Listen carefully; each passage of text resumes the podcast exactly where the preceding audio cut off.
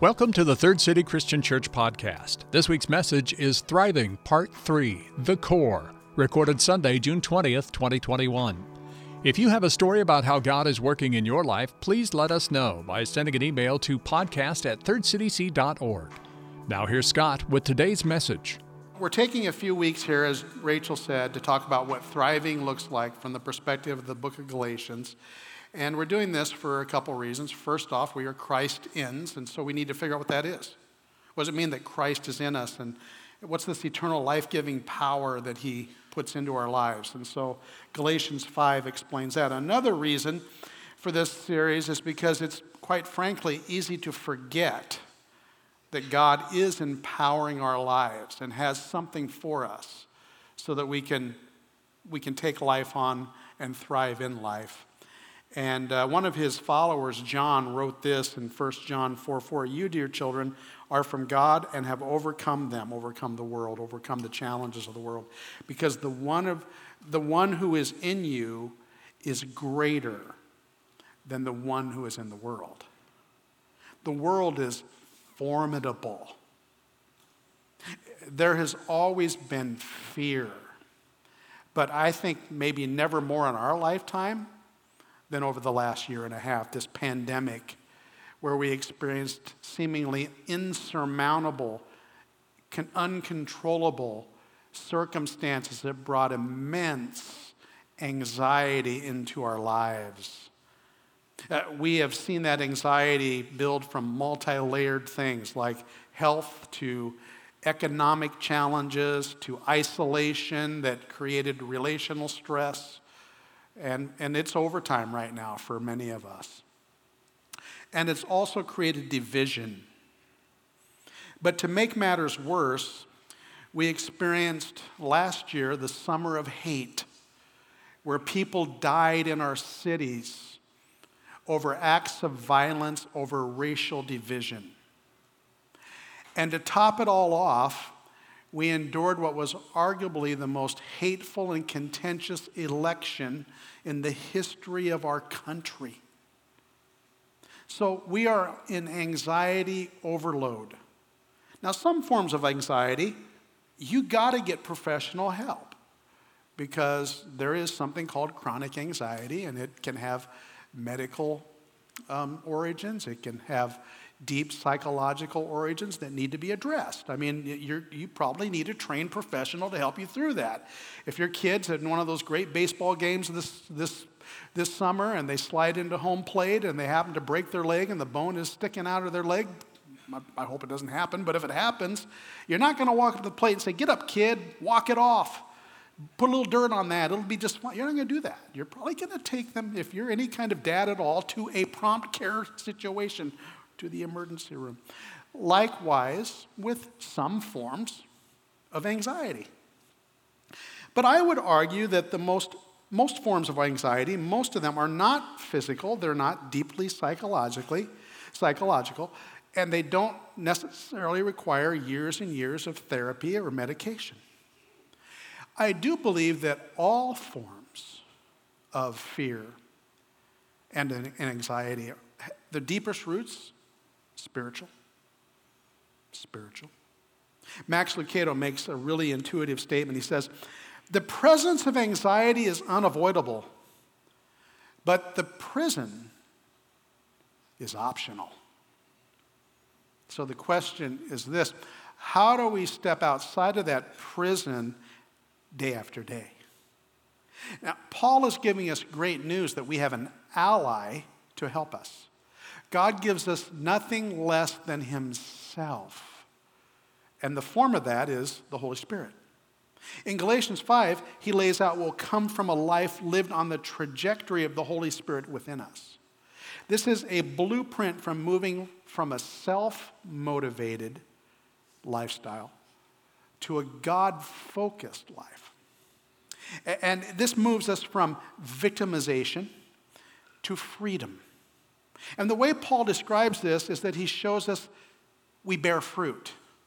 And then he shows us that we will be recognized by the trajectory our life's on, by the kind of fruit that comes out of our lives. And then, as we discussed last week, we know there's two kinds of fruit.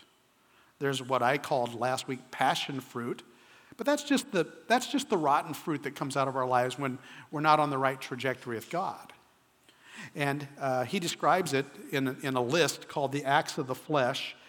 And uh, it, it's really the, the most self-centered way we can live ultimately. And then the second list is the one we're going to focus on over the next few weeks. It's called the fruit of the Spirit. Now, I'm going to read to you from Galatians five twenty-two. As a matter of fact, I wonder if you might read this with me. We're going to just read the first verse, Galatians five twenty-two. So join me if you would. But the fruit of the Spirit is love, joy, peace, forbearance, kindness, goodness, faithfulness, and gentleness, and self-control. Against such things there is no law. So that's where we're going. The, the character traits that God's powerful Holy Spirit wants to develop in your life. And it will be a battle because the world is formidable.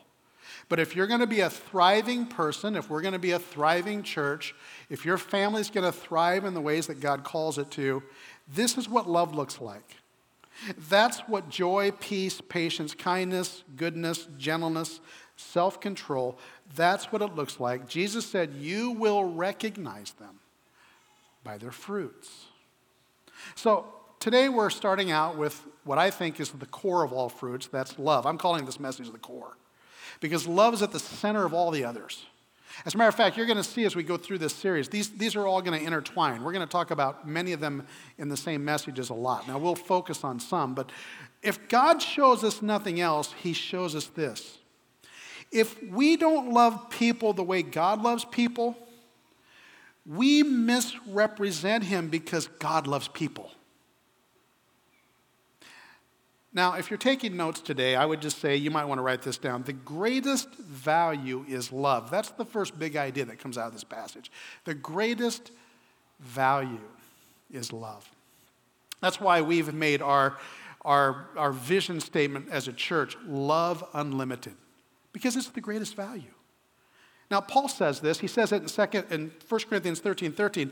And now these three remain, faith, hope, and love. But the greatest of these, the greatest value of all, of all is love. Let me ask you a simple question. We're going to be doing some evaluating today. So here's the question to get you started. As you ponder your life, looking back over the last ten years, if you ask the people closest to you, your spouse, your kids, your parents, Uh, the people you work with, you know, in a, in a close proximity to the people you work with, you're going to ask the people closest to you, would they say that you become more loving over that period of time? I mean, you might have a bigger family. You might have a bigger house. You might have a bigger waistline. But do you have more love? Is, is, is, is the greater value evident? Is the fruit there? Love is the greatest value there is. Why is that? Why is love greater than even the most noble traits, faith, hope, even the ones that follow in this description of the fruit that Paul gives us in this passage? Here's why. First of all, love is who God is. The essence of God is love. He, the scripture says, First John says, God is love, period. He reflects it. He offers it.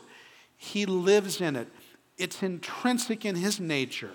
And it doesn't fluctuate based on what you do or what you don't do. He just loves you, period. Now, how do we know this is true? This is a statement that Paul wrote in another place, Romans five. But God demonstrates his own love for us in this. While we were still sinners, Christ died for us. So you gotta, here's the way you got to think of that. You think about, in your mind, in your heart, the most painful thing that you can think of that you've done in life. I mean, I don't know. We've all done things. You have to make your own list. But the most, the most embarrassing, the most shameful thing that you've ever done in your life. And you got to see it this way.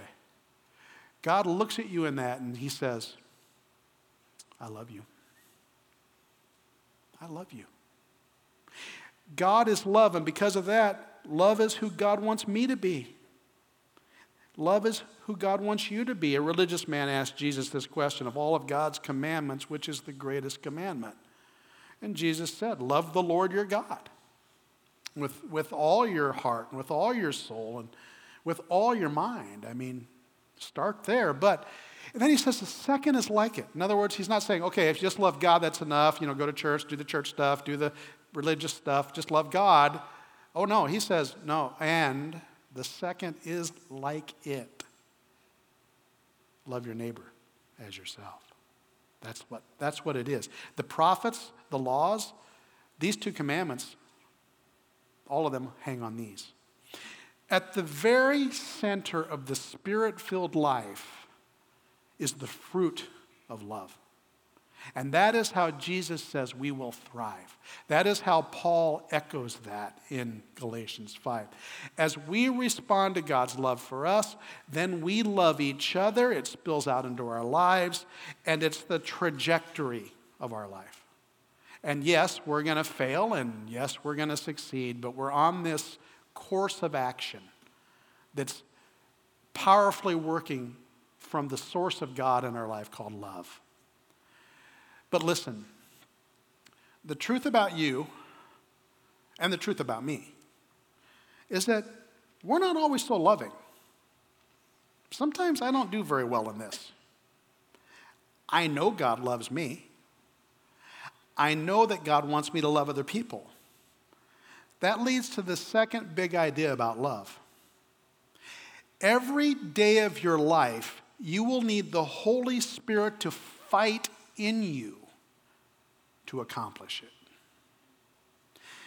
We began to address this last week, this great conflict battling in us. Galatians five sixteen, Paul lists some of the things that get in the way of love. He says, walk by the Spirit, and you will not gratify the desires of the flesh. This is the conflict. For the flesh desires what is contrary to the Spirit, the Spirit what is contrary to the flesh. He says it just, they are in conflict with each other. Every one of us, and you know this, I'm not telling you anything new, you know there's this battle that wages in you. And you have these desires that usually are selfish or usually come from some kind of noble purpose that we've invented in our own minds. And then we, and we become this person that's fleshly, that's that's sinful because of our because of our our desires and, uh, and what we want in life. And then there's this push against that where God says, you know, we got to fight against that tendency because it can destroy you and others. Like, and I, every one of us has this conflict happening, this powerful spiritual conflict. I have good authority that some of you sometimes are not so loving. I mean, I'm just saying. And you're saying, well, back at you, buddy. Yeah, probably. But like when someone growls at one of our safety team members on Wednesday night who's out in the parking lot trying to keep the traffic flowing in such a way that little children don't get run over, and you're in a big hurry to get somewhere and drop off your kids. I mean, that stuff does happen. I mean, sorry if I offended you, but it does happen. Or like when someone kind of growls at one of our understaffed volunteers at Story Coffee because your latte wasn't just quite perfect. I mean, it, it's happened. Or like when you're driving around town with one of those cool Love Unlimited stickers on window clings on your window, and and you, you get into one of those roundabouts, and someone just stops in the middle of that one roundabout, which I could say it might happen. It might happen, and you you lay out the horn, and then you get around them, and you say, "I'm going to pass them," and then the last thing they see in your dust is that Love Unlimited cling thing, and they're going, I wonder what that thing is. Where's that from? And then they look it up, and here we are. Thank you very much. Or like when I hear someone's cornered a staff member or an elder about something they don't quite like about the church and just want to lay them out. I, I'm just saying, most people, by the way, are considerate and and, and joyful. But we have our moments. We all have our moments. And honestly, that doesn't surprise me about you and not even about me, because there is this great conflict occurring that God's Spirit wants to control and eradicate those things. And then there's this worldly flesh thing that's happening that says, no, I'll, I'll stay in control. Thank you very much. So, so it's a battle. And, and by the way, if you're feeling the conflict right now because maybe I just named you in some way, that's a good thing. Because that's the Holy Spirit saying to you, hey, that could be you. Let's work on that. I haven't given up on you yet. I love you, he's telling you. God's working in you. Battling to produce the fruit of love in opposition to the passion of fruit in my life, that is an ongoing daily walk with God, and it takes his help. And how does he do it? How does the Holy Spirit produce this kind of fruit in my life? It works this way over and over again. And when I say this, you'll immediately recognize it if you have God's Spirit in your life. First of all, he convicts. Then he empowers you. But then he waits for you to respond. This is the cycle. This is a pattern that you and I have experienced thousands and thousands of times in our lives.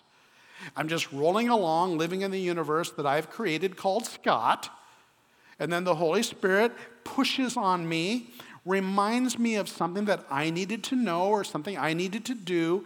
And then he offers me power to change or to react. And then he waits. Because he will not enslave you for that. He will work and walk with you for that.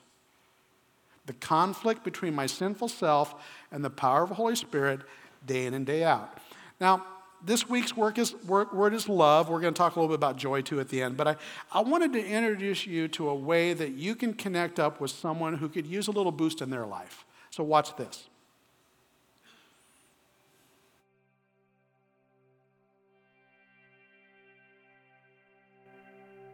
Every year, more than four million children teeter on the brink of entering foster care. And more than four hundred thousand are in foster care, most of them for preventable reasons. The foster care system impacts more than you can imagine.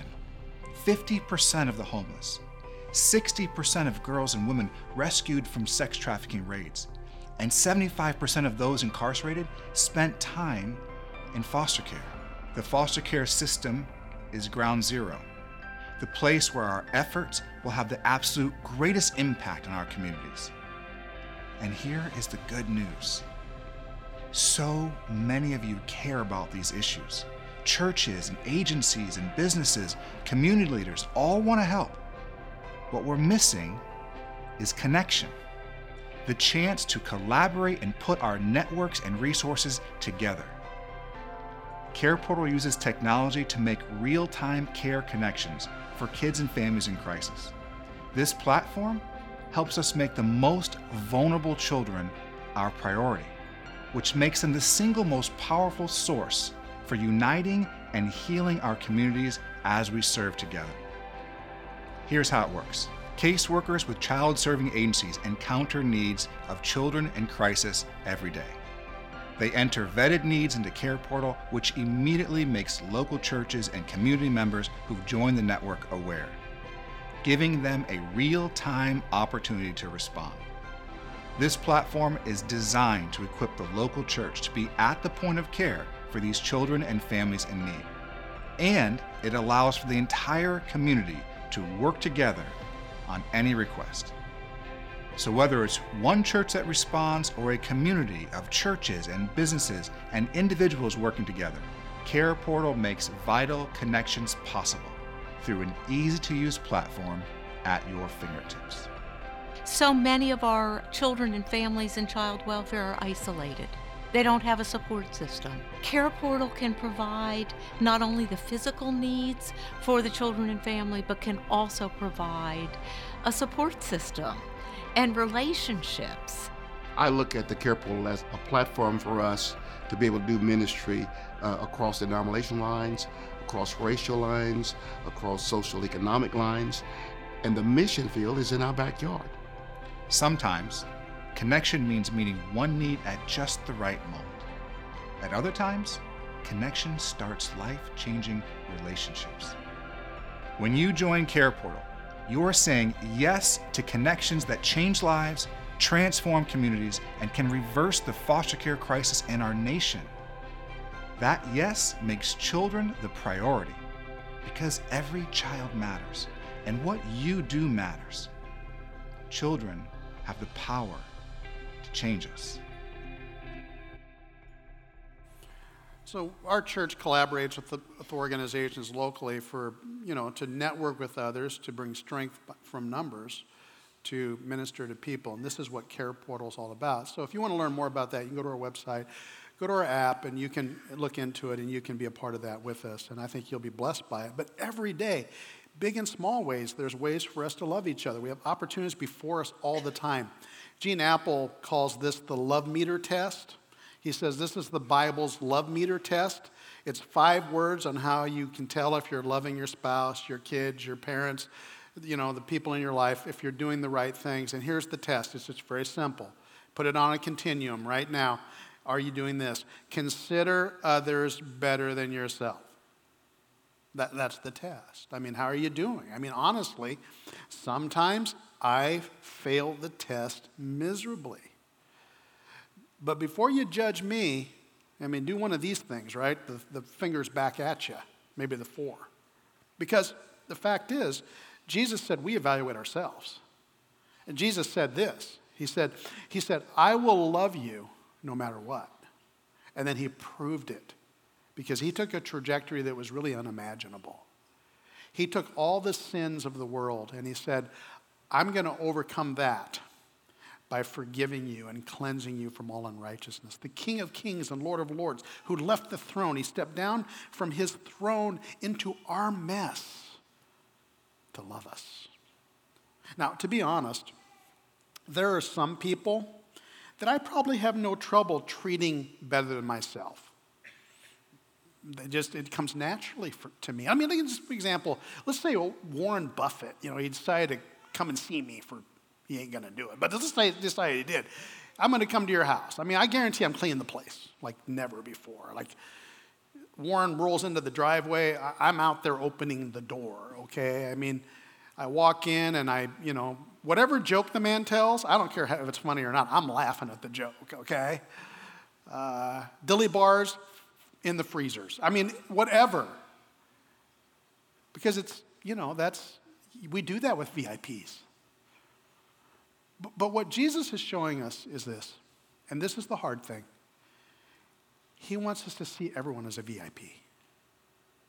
I mean, what about the convenience store clerk who speaks to me and grunts every time I go in there?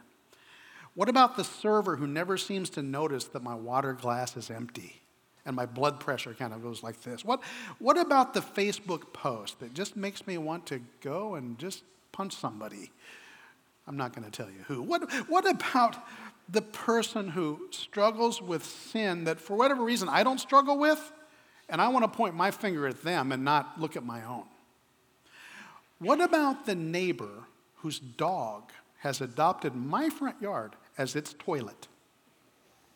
What about the person who I work with that never seems to get it right, and no matter how much we talk about friends, all heck breaks loose inside me in some of those circumstances? And that's when my love meter goes way down to one, two, three, whatever. But you know what? There's a better way. The better way is to amazingly just adopt the attitude, treat others better than yourself. Now, I think in the next few weeks, we're going to have golden opportunities to stretch ourselves as we become more and more familiar with the fruit, fruit that God wants us to grow in our lives. But all of us can do something. All of us can serve. All of us can put love in action. In a moment, we're going to commune together. We do this every week here at Third City Christian Church. And I want to give you one more challenge in this idea of love, especially in light of what our country's experiencing. Parker said something very insightful to me Uh, between services. He heard the message that I preached. And he said, you know, historically, he learned that all of our external enemies of America, you know, the countries that would like to see us fail, they have been banking on the idea that the thing that would bring us down is our racial diversity. That they, they just figure that eventually we are going to implode because of our racial, racial differences. But here's what I would say. I would say that's our greatest strength as a nation. As a matter of fact, I would say the thing that can make that completely different than what we're being described as is something called love. That the only color that matters in this church is the color red. That's the color of the blood of Jesus that he shed for us. And it doesn't matter who you are today, because, you know, when we're communing today, you will be communing likely with brothers and sisters of Native American descent, of Mexican, Latin American, Cuban, Laotian, Hawaiian, French, Sudanese, Polish, Irish, Scandinavian, Latin American, I said that, English, Filipino, Sicilian, Somalian descent. And the thing that brings us together is the blood of Jesus Christ, that color. And that's the color we share in our veins too. There's only one color. It makes us brothers and sisters in Jesus Christ. And I am here to tell you that the greatest way that we will unite in all the hardest things of our world and our country is if we will just set everything aside and say, I will consider others better than myself. Friends, love your neighbor because hate is too great a burden to bear. Lord, as we commune today in unity, breaking down all barriers, we treat one another better than ourselves because this is your way. This is what you died to preserve, to protect, and it's what we live to thrive in, to thrive in love, as you do. Thank you, Jesus. Amen. I love hearing that about God, that there's, there's no shadow that he won't delve into. There's no wall he won't break down. There's no mountain he won't climb. There's no lie he won't overlook. To find me and to save me and love me. And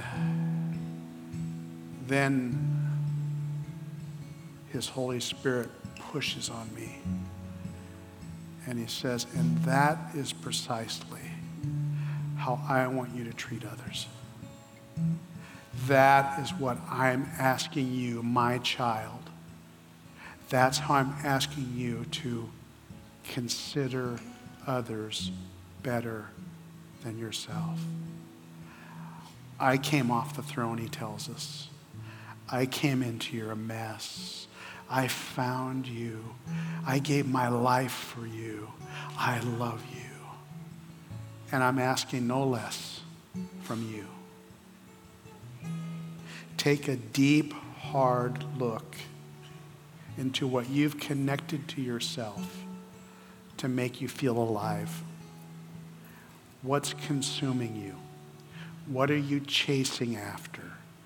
Where are you going to find joy? What kinds of pursuits are you involved with? Because I'm here to tell you that unless it begins and ends with love, the love of God, the love for others, it's an empty pursuit. You will not find joy at the end of the path. Every fruit at its core finds love. Love results in joy. Love isn't necessarily the end of anxiety, but it does put anxiety in its place.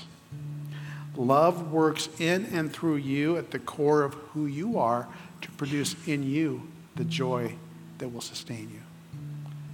That's the power of the spiritual gifts that God puts in you. Get on that trajectory. Walk with him. He won't let you down. Thanks for listening to the Third City Christian Church podcast. Please join us for one of our worship services at nine, ten fifteen, or eleven thirty a.m. in Grand Island, and at ten fifteen a.m. in Broken Bow on Facebook Live and at third city c dot online dot church each Sunday. For more information about Third City Christian Church, send email to podcast at third city c dot org, call us at three oh eight, three eight four, five oh three eight, or visit us online at third city c dot org.